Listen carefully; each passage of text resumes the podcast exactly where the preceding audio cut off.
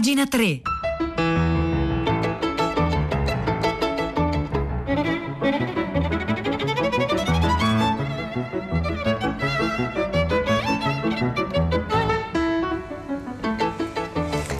Sono le 9, 1 minuto e 33 secondi di mercoledì 11 agosto 2021. Buongiorno a tutti da Silvia Bencevelli.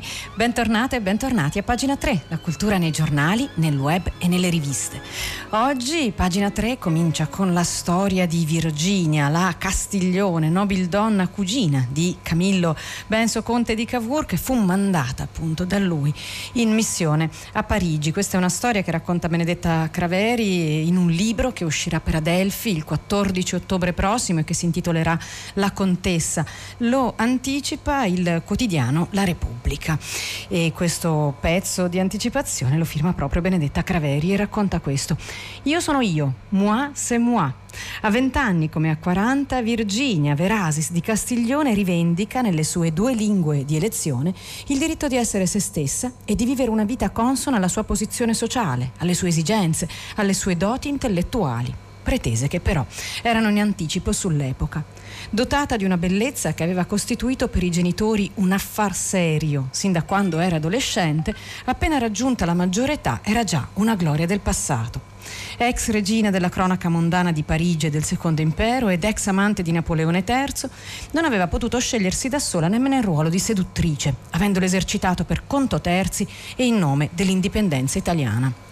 Allora questa è eh, la storia che viene raccontata in queste pagine, fu usata come esca politica da Cavour e da Vittorio Emanuele, i quali però una volta stipulata l'alleanza franco-sabauda che sfociò poi nella seconda guerra d'indipendenza, abbandonarono Virginia al suo destino, si separò dal marito, marito che lei aveva umiliato e ridotto sul lastrico, che era stata, dopo che era stata assediata da schiere di amanti e Virginia alla fine giurò a se stessa che non avrebbe avuto più padroni. Ma facciamo un salto indietro appunto e andiamo a Parigi, la Parigi del 1856, che accolse i coniugi Castiglione. Lei aveva 19 anni.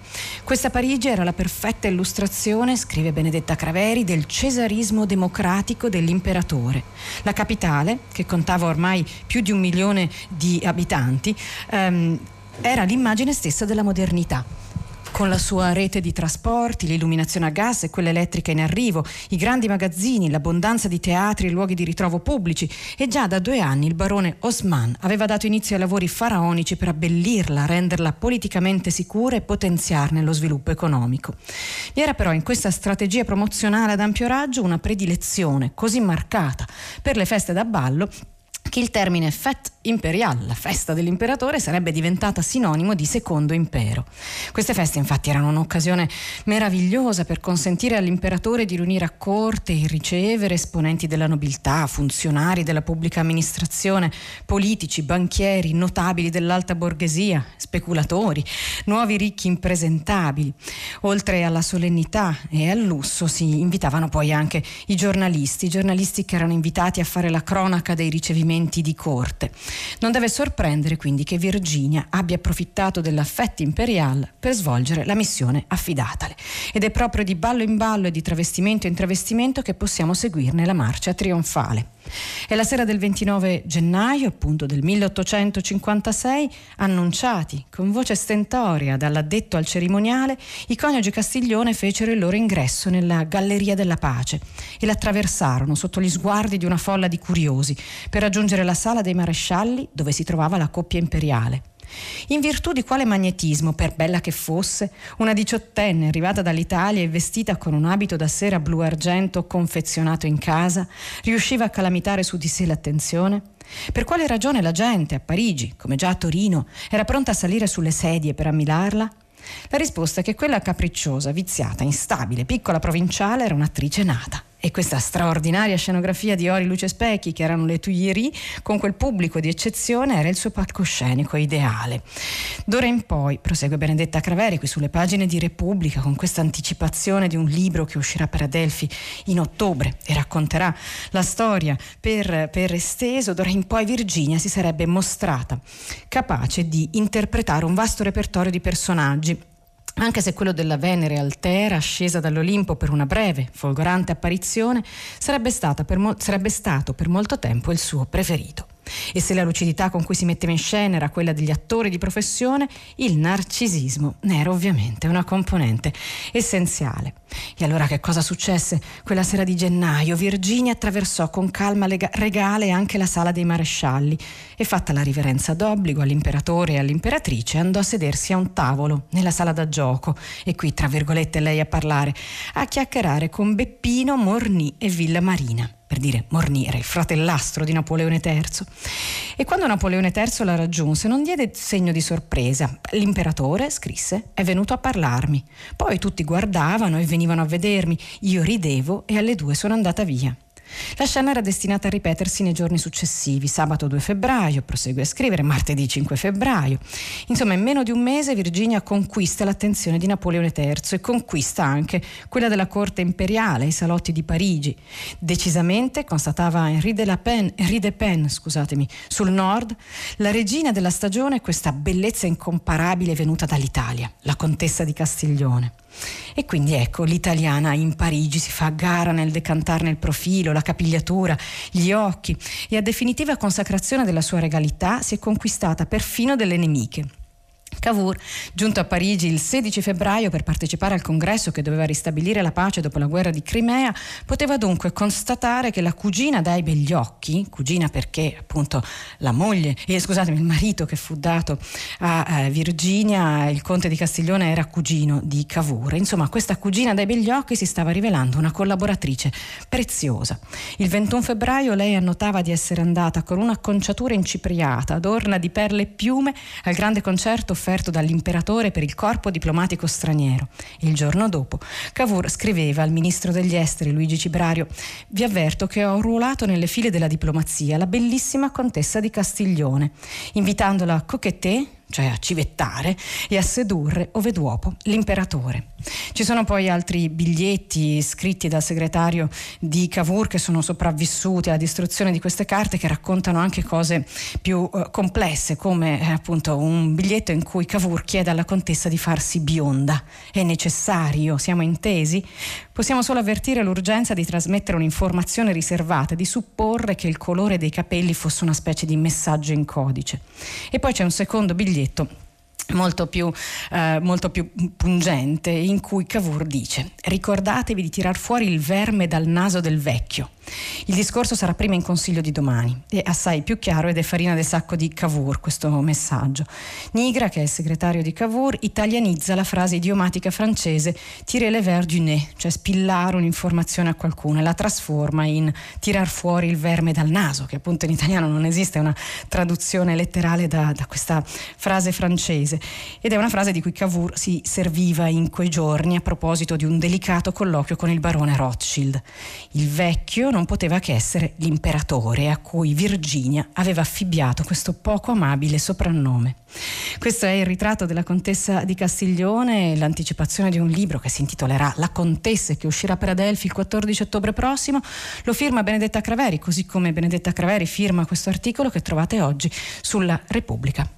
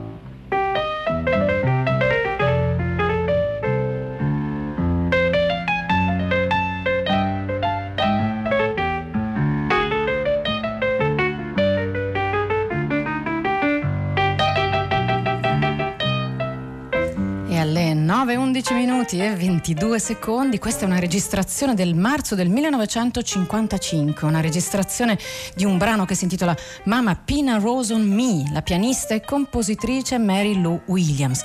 Mary Lou Williams è stata una figura di primo piano nella storia del jazz in cui troviamo tante cantanti, ma poche compositrici e musiciste. Lei era nata ad Atlanta nel 1910, era poi cresciuta a Pittsburgh, aveva il nome alla nascita di Mary Elfrida Scruggs, diventò la signora Williams dopo aver sposato a 16 anni il capo orchestra John Williams. Fu Mary un talento precocissimo, un autodidatta, cominciò a tre anni a suonare il pianoforte, poi cominciò a suonare nei teatri, negli spettacoli di vaudeville verso i 12 e bambina praticamente cominciò a collaborare con Duke Ellington e poi con tanti altri a partire da Louis Armstrong, probabilmente la prima jazzista donna famosa della storia. Questo brano è tratto dall'album Keyboard History ed è su queste note che do il buongiorno a Rosa Polacco. Sacco.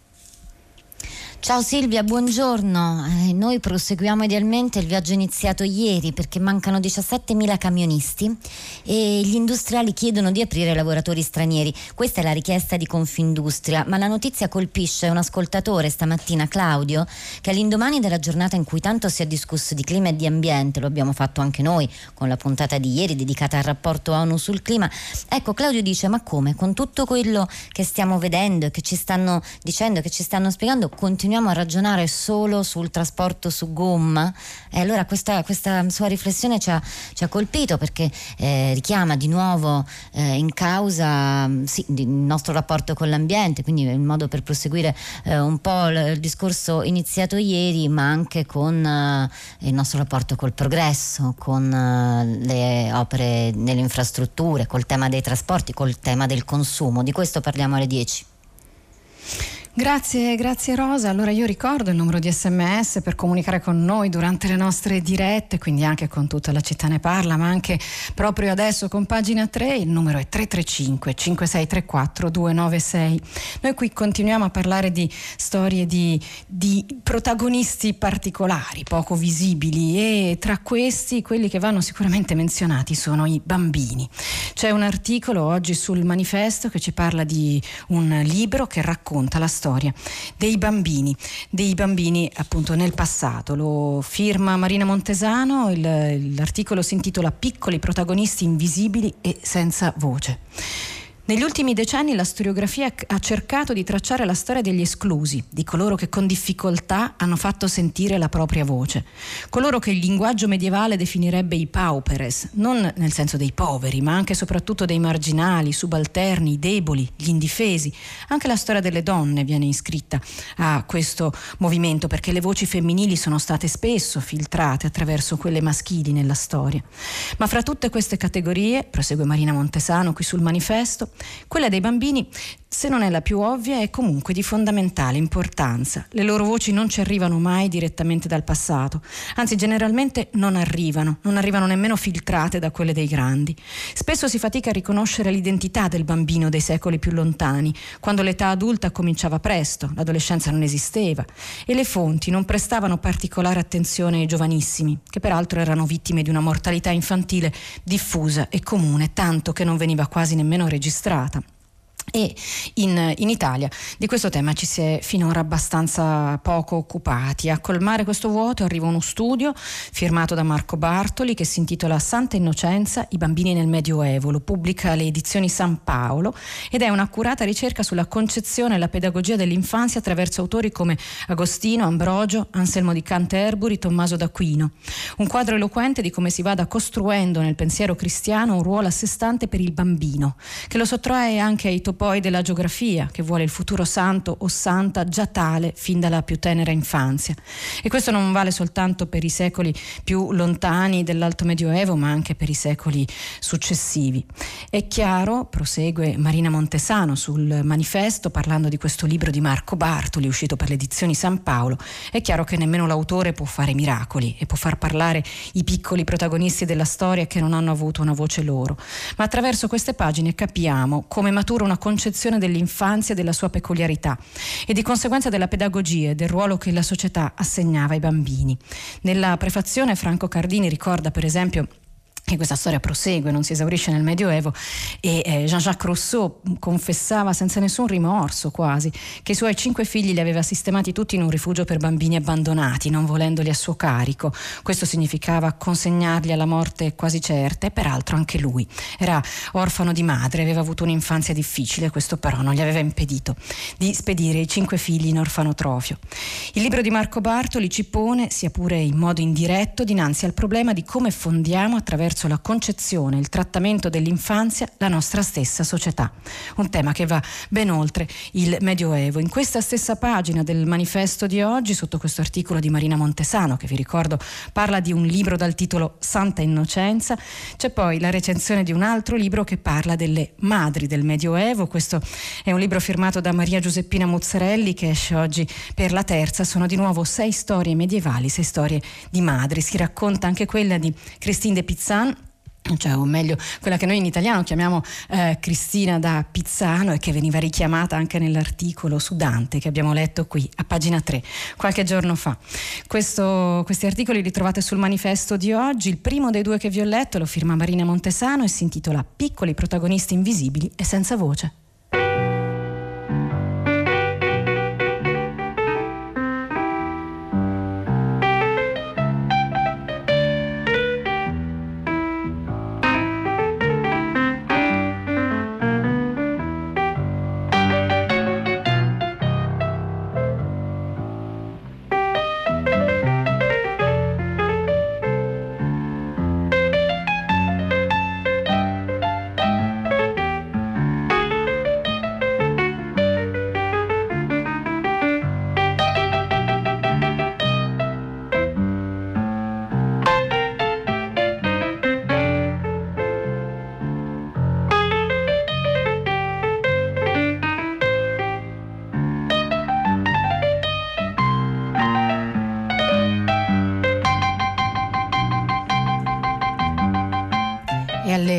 9, 18 minuti e 31 secondi sono ancora le note di Mary Lou Williams che ci accompagnano in questa puntata qui di oggi a pagina 3. C'è un altro personaggio oggi quasi leggendario che, eh, vie- che raccontiamo ancora, raccontiamo ancora in questi anni e c'è una storia nuova che in questi giorni viene raccontata da un libro, un libro che esce per la compagnia editoriale Liberti, questo invece è il quotidiano domani che lo anticipa sulle sue pagine. Il libro, così come l'anticipazione ovviamente, ovviamente è firmato da Anna Ferri. Il libro si intitola Viaggio in Italia di un formidabile genio ed è la storia appunto mai raccontata prima dei soggiorni a Modena di Jean-Michel Basquiat. Jean-Michel Basquiat, artista appunto che è morto nel 1988 e Anna Ferri scrive questo. Il 12 agosto del 1988 in una New York calda come non si sentiva da un po', Jean-Michel Basquiat consuma la sua fiamma nel loft al 57 di Great John Street. Sulle cause della sua morte non ci sono dubbi, overdose. In tasca due bigliettieri per Abidjan, in Costa d'Avorio, dove avrebbe dovuto sottoporsi a un rito voodoo di disintossicazione. Ma Basquiat è morto. Basquiat è una star, eternamente giovane e bello, nel momento esatto in cui la sua vita finisce diventa icona contemporanea. Triste pensare che alle volte serva la morte per realizzare un sogno. Quel giorno, prosegue Anna Ferri, io avevo cinque anni e mezzo ed è lecito pensare che a Modena ci fosse più o meno lo stesso caldo che faceva a New York. Probabilmente quella fu una delle prime volte che sentii di quando quell'artista americano molto famoso aveva fatto un enorme ritratto a mia madre con un casco di banane. Ed ecco, ed ecco la storia. Riavvolgiamo il nastro. Come c'è finita mia madre in un quadro di Basquiat che oggi vale presumibilmente milioni di dollari? Si chiede Anna Ferri. Bene, la storia eh, ci riporta a un giorno invece questo molto freddo del febbraio del 1981, esattamente 40 anni fa. Jean-Michel ha 20 anni e sulla scena del graffitismo con il nome di Samo, Same Old Shit, e il suo amico Diego Cortez, lo inserisce tra gli artisti di New York New Wave, una grande mostra. Lì arrivano i protagonisti del mondo art- dell'arte di quegli anni e tra questi c'è Emilio Mazzoli, gallerista quarantenne che in Italia ha lanciato il movimento della transavanguardia. Io presumo che si dica Mazzoli e non Mazzoli, ma da adesso dirò Mazzoli. Eh, Mazzoli entra nel, nell'appartamento, acquista disegni di Basquiat per 10.000 dollari e lo invita a esporre nella sua galleria di Modena, per quella che a tutti gli effetti diventa la prima personale italiana ed europea di Basquiat ed è anche l'ultima volta in cui Basquiat si firma Samo. In quella galleria Jean-Michel arriva con una sacca piena di disegni e cassette di musica, i dreadlock, i vestiti sporchi di colore e ad aprirgli la porta trova mia madre, appunto, Rossanna Sghedoni, assistente 23enne di Mazzoli. In quel momento la porta che si apre, il sorriso di mia madre, l'entusiasmo della giovinezza, la sua storia e quella della mia famiglia si intrecciano per un pochino.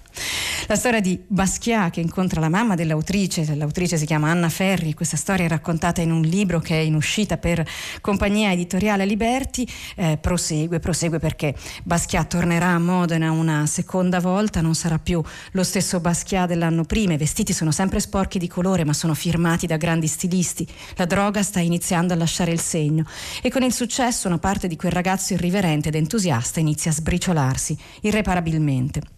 È in quei giorni che Jean-Michel convince mia madre a posare per lui, avvolta in un lenzuolo bianco e con un casco di banane vicino. Mi ha sempre detto mia madre che hanno riso molto quel pomeriggio e che alla fine, con un po' di sollievo, ha pensato che nessuno l'avrebbe mai riconosciuta.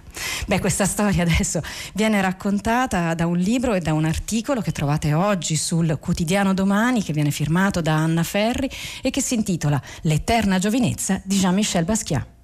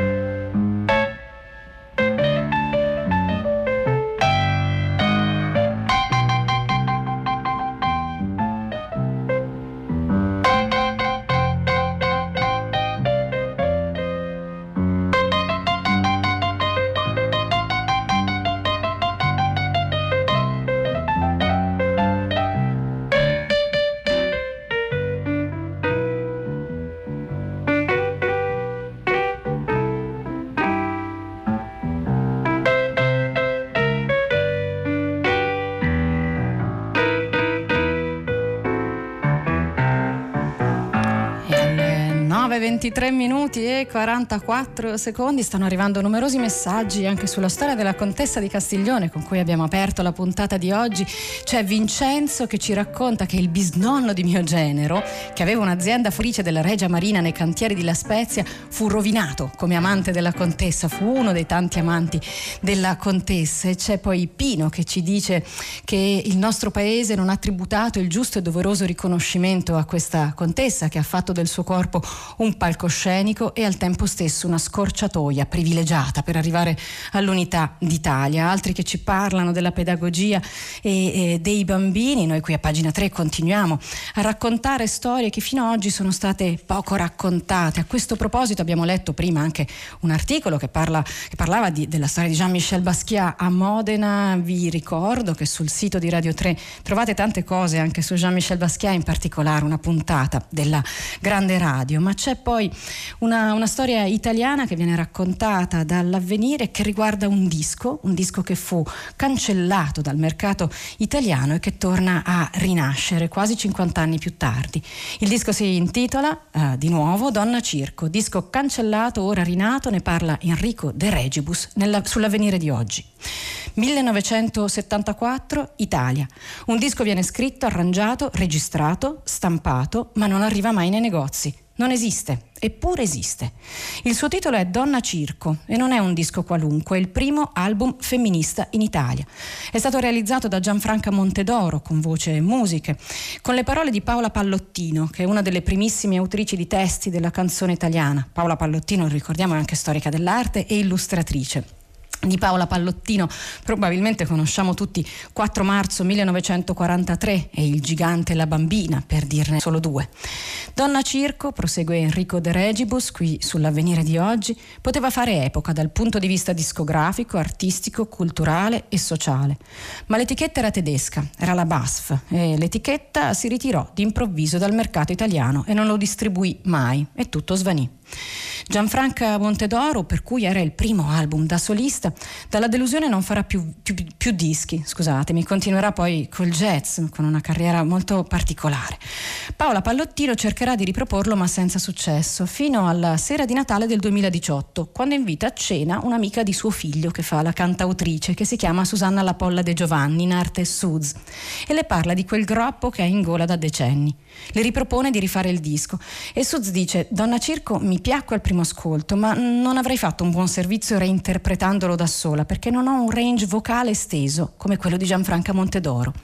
E allora ecco un disco con 12 artiste, 12 artiste moderne, tutte emiliano-romagnole, tra loro c'è anche Angela Baraldi che eh, annota qui sull'avvenire in questo articolo firmato da Enrico De Regibus: Non credo che si tratti di un atto politico ideologico Credo che l'intento di Paola, Paola Pallottina appunto, fosse quello di riportare alla luce un buon lavoro, un buon lavoro a cui è ancora legata perché contiene un messaggio che non è datato.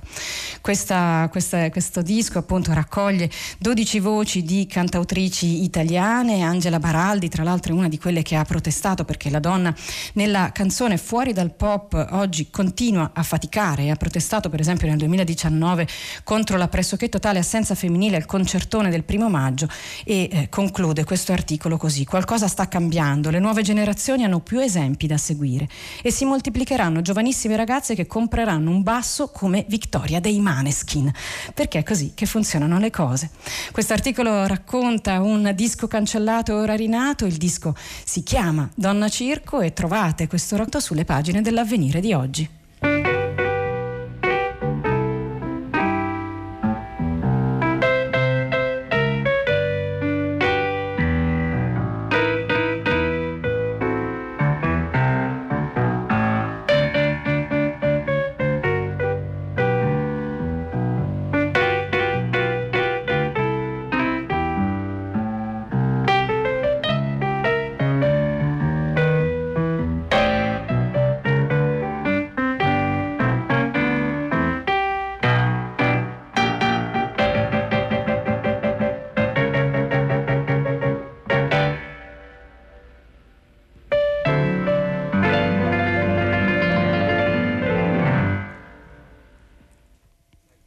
Ed erano le ultime note di Mama Pina Roson Me della pianista e compositrice Mary Lou Williams. Su queste note sono arrivati messaggi curiosi.